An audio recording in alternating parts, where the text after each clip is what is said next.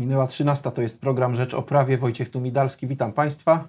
Naszym gościem jest dzisiaj dr Aneta Wiewiórowska-Domagalska z Uniwersytetu w Osnabrück w Niemczech. Ekspertka w dziedzinie prawa, między innymi bankowego. Będziemy dzisiaj rozmawiali o e, spodziewanym wkrótce wyroku Trybunału Sprawiedliwości Unii Europejskiej. Dzień dobry Pani doktor. Dzień dobry. E, pani doktor, no już wiemy, że 3 października e, Trybunał będzie ogłaszał orzeczenie czy ono, mówimy o orzeczeniu w sprawie e, bardzo interesującej wszystkich polskich frankowiczów, a więc również banki, e, z, ze skargi małżeństwa Dziubaków, którzy brali kredyt e, w walucie szwajcarskiej i teraz toczą walkę z bankiem, czy mogą ten kredyt przewalutować i spłacić na zasadach takich, że stosujemy odsetki szwajcarskie, a spłacamy w walucie polskiej, co byłoby dla nich bardzo korzystne, dla banków zapewne mniej jak pani myśli, co się wydarzy?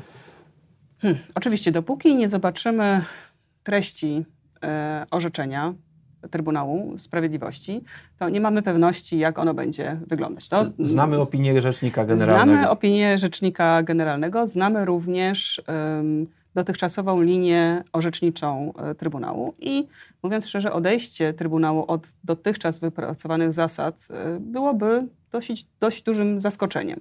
Takich bardzo prokonsumenckich, postawmy kropkę tak, na Tak, bardzo prokonsumenckich, ale tu nie chodzi tylko o to, że są to postawy prokonsumenckie, e, to chodzi również o to, że mm, skutkiem stosowania prawa europejskiego w, prawie krajowym ma być osiągnięcie efektu odstraszającego. Czyli przedsiębiorcy, którzy myśleliby o tym, żeby może zastosować w swoich y, umowach klauzule niedozwolone, klauzule, żeby tak. byli ostrzeżeni, że sankcja, która ich spotka, będzie dotkliwa. Bardzo mocna. To znaczy, tak. klauzula nie istnieje, umowa istnieje, ale klauzula nie istnieje i nagle wszystko staje się dla nich bardzo niekorzystne. Tak. tak? Dokładnie. I to jest realny scenariusz, że rzeczywiście Trybunał tak orzeknie. Tak, myślę, że jest to bardzo realny scenariusz, chociaż tak jak mówię, dopóki nie zobaczymy e, orzeczenia, trudno mhm. powiedzieć, jak ono będzie wyglądało. Zakładając, że tak by było, pani doktor, co dalej z tymi y, umowami, co dalej z postępowaniami przed sądami, których y, no, jest już wiele i toczą się? E, co tutaj mogą robić Frankowicze w takiej sytuacji? No, Frankowicze, mając rozstrzygnięcie Trybunału Sprawiedliwości, mogą zwrócić się do Sądu Krajowego, dla którego rozstrzygnięcie TSUE jest wskazówką, co mają osiągnąć, stosując prawo europejskie i w jaki sposób. Natomiast Trybunał Sprawiedliwości nie rozstrzyga samej sprawy e, co do zasady, czyli sprawy państwa dziubaków. Trybunał mówi sądowi, który rozstrzyga w tejże sprawie, e, to takie możliwości istnieją, taka jest treść prawa europejskiego, które na, następnie należy, i tutaj jest e, sąd krajowy, mhm. zastosować z uwzględnieniem ustawodawstwa krajowego na poziomie krajowym. Klauzula jest uznana za niedozwoloną. Sąd ma to e, w materiałach dowodowych procesu, bo jest jakaś umowa jakiegoś klienta z jakimś bankiem. E, no i co, klauzuli nie ma i teraz sąd jest już e, ukierunkowany, co musi zrobić, ale czy jest z tym związany, nie, nie może postąpić inaczej niż, no. niż Trybunał powie? jeśli jeśli um, sąd uzna, że spełnione są przesłanki, które wskazuje Trybunał Sprawiedliwości, to oczywiście rozstrzygnięcie inne niż to, które wskazuje Trybunał mhm. Sprawiedliwości jako um, będące prawidłowym zastosowaniem mhm. prawa europejskiego byłoby naturalnie E, naruszeniem prawa europejskiego. I tutaj również e, istnieje linia orzecznicza Trybunału Sprawiedliwości, która mówi, co uznaje się mhm. za naruszenie prawa europejskiego, czyli to nie jest tylko naruszenie dyrektyw, transpozycji, implementacji e, czy rozporządzeń, ale również e, stosowanie prawa europejskiego niezgodnie z utrwalonym orzecznictwem CUE. No i to rodzi mhm. odpowiedzialność odszkodowawczą państwa. Coś jeszcze, pani doktor. Czy taka sama jest sytuacja frankowiczów, którzy wystąpili z powództwem, którzy jeszcze nie wystąpili, albo których postępowania no, już dobiegły końca? To, czy to jest przesłanka do wznowienia postępowania? no, istnieją silne przesłanki, że jest to przesłanka. I, Nie mówi pani przesądzająco. E, moim zdaniem tak. Mhm. natomiast no, oczywiście poczekajmy na samo rozstrzygnięcie, zobaczmy jak ono no będzie tak, wyglądało. To nie znamy. E, bo to trudno mówić, mhm. co jest przesłanką do momentu, kiedy no. nie mamy papierów na stole. To jasne. E, natomiast no, to jest na pewno jeden z Mhm. elementów, który należałoby brać pod uwagę, rozważając sytuację prawną osób, e, których sprawy zakończyły się już e, prawomocnym wyrokiem. I e, w Biurze Rzecznika Praw Obywatelskich e, została w zeszłym tygodniu zawiązana grupa, która będzie to bardzo ekspercka, Mhm. która będzie to bardzo e, uważnie obserwować i podejmować e, działania. Jakie na przykład, pani doktor? Ach, no różnorakie. działania edukacyjne, Mhm. e, działania mające na celu poinformowanie rzeczników miejskich, Mhm. powiatowych, ale również Konsumenckich, Tak, tak? tak, tak. Mhm. e, ale również e, sądów. Przygotowanie tak zwanych gotowców. Mhm. Co w danej sytuacji, zgodnie z prawem Mhm. europejskim, może zrobić e, sąd krajowy. No ale o tym, co będzie mógł robić, to rzeczywiście dowiemy się, kiedy już będzie to Tak, orzeczenie. tak. tak wyczekiwane, to już niewiele czasu. Tymczasem, zanim jednak e, jeszcze doszło do orzeczenia, zanim nawet zadano pytanie w sprawie państwa dziubaków na odpowiedź, którą teraz czekamy, pani doktor napisała opracowanie dotyczące tego, czy nasze państwo mogło się jakoś lepiej zachować w tym kryzysie frankowym, trwającym już przecież kilkanaście lat, jakby dobrze policzyć, od wczesnych lat 2000, kiedy rozpoczęło się udzielanie przez banki kredytów hipotecznych w walucie obcej. Mieliśmy kilku, kilka ustaw. Pani doktor sama się zastrzega, że nie jest ani frankowiczką, ani nie pisała żadnych opracowań dla, e, dla poszczególnych banków czy innych instytucji związanych z, tym, e, związanych z tą sprawą. Opracowanie w takim razie można uznać jest no, zupełnie niezależne od tego sporu, Tak. oparte, na, oparte na wiedzy powszechnie dostępnej, no i tej naukowej. Jak pani myśli, co tutaj źle poszło? Bo co- coś nie poszło dobrze, prawda? Tak. I ja myślę, że to jest bardzo ważne, y, co pan redaktor podkreślił, że obserwując toczący się w Polsce y, spór czy debatę na temat y, tego, o co chodzi z Frankowiczami, należy podchodzić z bardzo dużą ostrożnością do wypowiedzi, których autorami są osoby, które jednocześnie są powiązane z którąś z, ze stron y, sporu. Są organizacje frankowiczów, są, Są- banki tak. bardzo też zainteresowane. Przez długi czas niewątpliwie ton nadawały, ton nadawali e, reprezentanci banków. To, to trzeba Mhm. też powiedzieć e, otwarcie. To A właśnie, bo miałem zapytać, pani doktor, czy y, można sobie wyobrazić, bo mamy bardzo często taki głos y, mocno słyszalny, że y, systemem bankowym to orzeczenie może zachwiać, czy, że to jest jakaś wartość, którą Trybunał też powinien jednak wziąć pod uwagę, rozstrzygając tutaj, że, że no mamy, mamy wolność gospodarczą, mamy przecież także jakieś systemy finansowe poszczególnych państw, opartych też w pewnej części na działalności banków. Czy, czy to jest dla Trybunału argument? moim zdaniem nie. Dlaczego?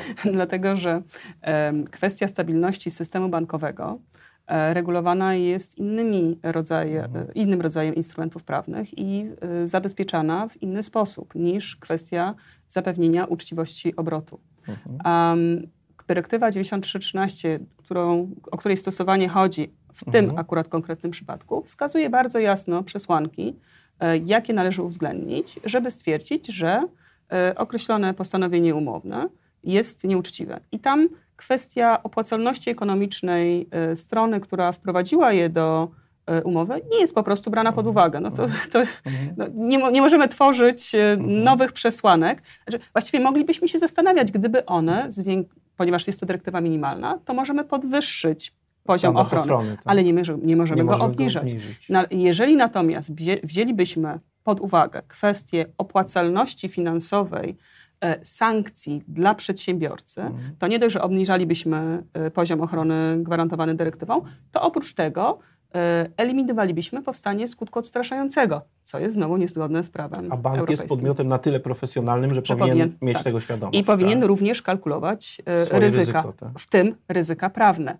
I, I ja mam wrażenie, że przez długi czas ryzyka prawne związane z e, faktem wejścia w obrót konsumencki, który jest na poziomie europejskim bardzo mocno regulowany, po prostu nie były brane pod uwagę.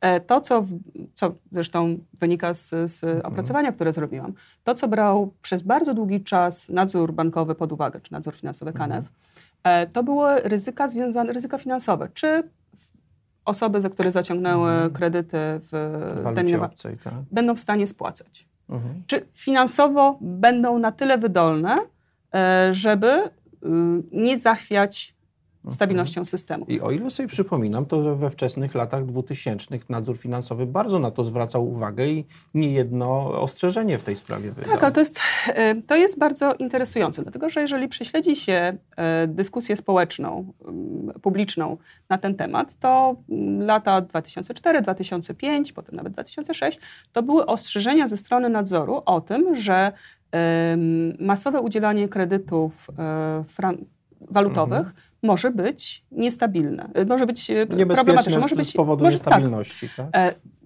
kursów walut. Mhm. E, Co ciekawe, ten problem, zakładam, że to ten problem, ryzyk, dostrzegały również banki, które e, przez Związek Banków Polskich zwróciły się do, do nadzoru o wprowadzenie zakazu udzielania.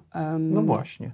No właśnie, I co, co się stało? potem stało? No, No, właśnie, co się potem stało? pytanie, co się stało? No Właśnie to jest ten moment, ten moment, w którym analiza była naprawdę em, em, ciężka, dlatego że em, nadzór nie zdecydował się na wprowadzenie instrumentu legislacyjnego, twierdząc, być może słusznie, ja tutaj nie kwestionuję, e, co wynika z raportu sporządzonego przez y, NIK, że nie było klimatu politycznego i społecznego do tego, żeby wprowadzać e, ograniczenia dostępności kredytów. Te kredyty były wtedy dużo tańsze, po prostu. No tak. Frank kosztował ile? Jakoś Dwa- 2,1. 2,01? E, Tak, czy 2,1 tak? z Mhm. kawałkiem. Mhm. Natomiast e, to jest bardzo interesujące, że można znaleźć analizy ekonomiczne, które wskazywały nie tylko, że to jest bardzo stabilna waluta, Mhm. kurs jest stabilny, mimo tego, że był zamrożony, ale że on będzie dalej spadał. E, są, Mhm. A mówimy dokładnie o jakim okresie, pani doktor? e, to jest 2006-2008. To jest Aha. ten okres boomu E, Kredytów, tak? boomu kredytowego, bo to Mhm. są dwa lata w ciągu których Mhm. największa Największe i- ilość została. banków i samych Tak. kredytów udzielonych. Tak? I w 2006 roku KNF, wtedy już chyba KNF, zdecydował się na wprowadzenie rekomendacji S, która Mhm. to nie jest wiążący instrument. Nie zakazywała e, udzielania kredytów e, walutowych, Mhm. tylko wprowadzała pewne obowiązki informacyjne. E, I reakcja na rekomendację S pokazuje, że to, co twierdzi nadzór, że nie, da, nie było klimatu politycznego do wprowadzenia e, regulacji Mhm. ustawowej, rzeczywiście być może jest coś na rzeczy. Dlatego, że odbyły się wtedy nie dość konferencje, nie, że zostały stworzone opracowania, ale były nawet e, zorganizowane e, protesty e, przeciwko ograniczaniu dostępności. Dawajcie nam więcej kredytów, Tak, bo tak. chcemy wreszcie kupować nasze mieszkania. Tak, dokładnie. Tanich Mhm. kredytów. Tanich, tak. Tylko pozostawał ten mały element związany z ryzykiem, Mhm. który nie był moim zdaniem wystarczająco, wystarczająco jasno przedstawiany. I y, t- t- zresztą to też jest opracowanie. Jest niesłychanie z dzisiejszej perspektywy paradoksalna e, nazwa dla jednego z projektów, e, które wówczas były e, organizowane. Wolność dla marzeń, wolność dla kredytu.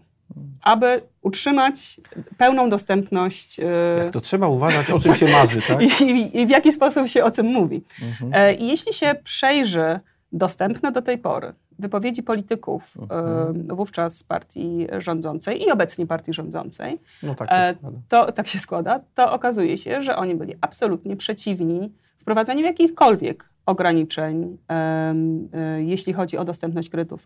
Dlaczego, jak pani myśli? No to jest dobre pytanie. Em, bo to był i, i premier, to był i e, przewodniczący klubu parlamentarnego, i wówczas e, Ale może Prezes- chodzi, chodziło o to, żeby dać obywatelom po prostu takie mm, no, urzeczywistnienie marzenia, tak? Tak, Że tylko- oto właśnie, proszę bardzo, za czasów, kiedy my rządzimy, wy, obywatele, Możecie kupować sobie mieszkanie. kupować mieszkania, coś, czego tyle lat wam zabrana, zabraniano. Tak, tylko czy dysponujemy ym, instrumentami o charakterze ekonomicznym, należałoby wówczas sobie zadać pytanie, ewentualnie prawnym, Mhm. który zagwarantuje, że te kredyty będą tak atrakcyjne w momencie w za- dalszym ciągu, tak? w dalszym w razie ciągu, jakiegoś załamania biorąc kursu, pod uwagę, Tak? że one są udzielane na 30 lat. No tak. E, Czy to ryzyko, jaka jest wysoko, jak, jak wysokie jest ryzyko w momencie, kiedy zawieram umowę i 20 lat później, kiedy będę musiał ją Mhm. spłacać. Jak się okazało, ryzyko było olbrzymie. Co do instrumentów prawnych, jesteśmy w programie Rzecz o Prawie. Mhm. Jakie były dostępne, z czego można było skorzystać, z czego nie skorzystaliśmy? Ech, to zawsze mamy ustawę, tak? Zawsze możemy sobie uregulować rynek i powiedzieć tak, zresztą, jak mamy uregulowany rynek dziś, od 2017 Z punktu roku. widzenia przepisów europejskich nie byłoby Nie, nie, nie. e, e, protestów. Nie, tak, nie, nie, nie, nie, nie, absolutnie. Y, dzisiejsza ustawa o kredycie hipo- hipotecznym y, umożliwia udzielanie, y, udzielanie kredytu y, tylko w walucie, w której, troszeczkę generalizuję, w której człowiek zarabia. Mhm. E, To ograniczenie oczywiście można było wprowadzić wcześniej. Oczywiście spowodowałoby to taki skutek, że duża grupa osób, które zaciągnęły kredyty we frankach, nie byłaby w stanie zaciągnąć ich, dlatego że kredyty złotówkowe były droższe e, i nie, ich zarobki nie wystarczyłyby e, na zaciągnięcie takich kredytów. I no, to jest ten mechanizm, tak? Więc jeżeli chcemy uszczęśliwić y, osoby, które chcą kupić mieszkanie, umożliwiamy zaciąganie taniego, lecz ryzykownego kredytu walutowego, to niezbędnym minimum byłoby uświadomienie ludziom, którzy zaciągają kredyty, jak, na jak wielkie ryzyko narażają się.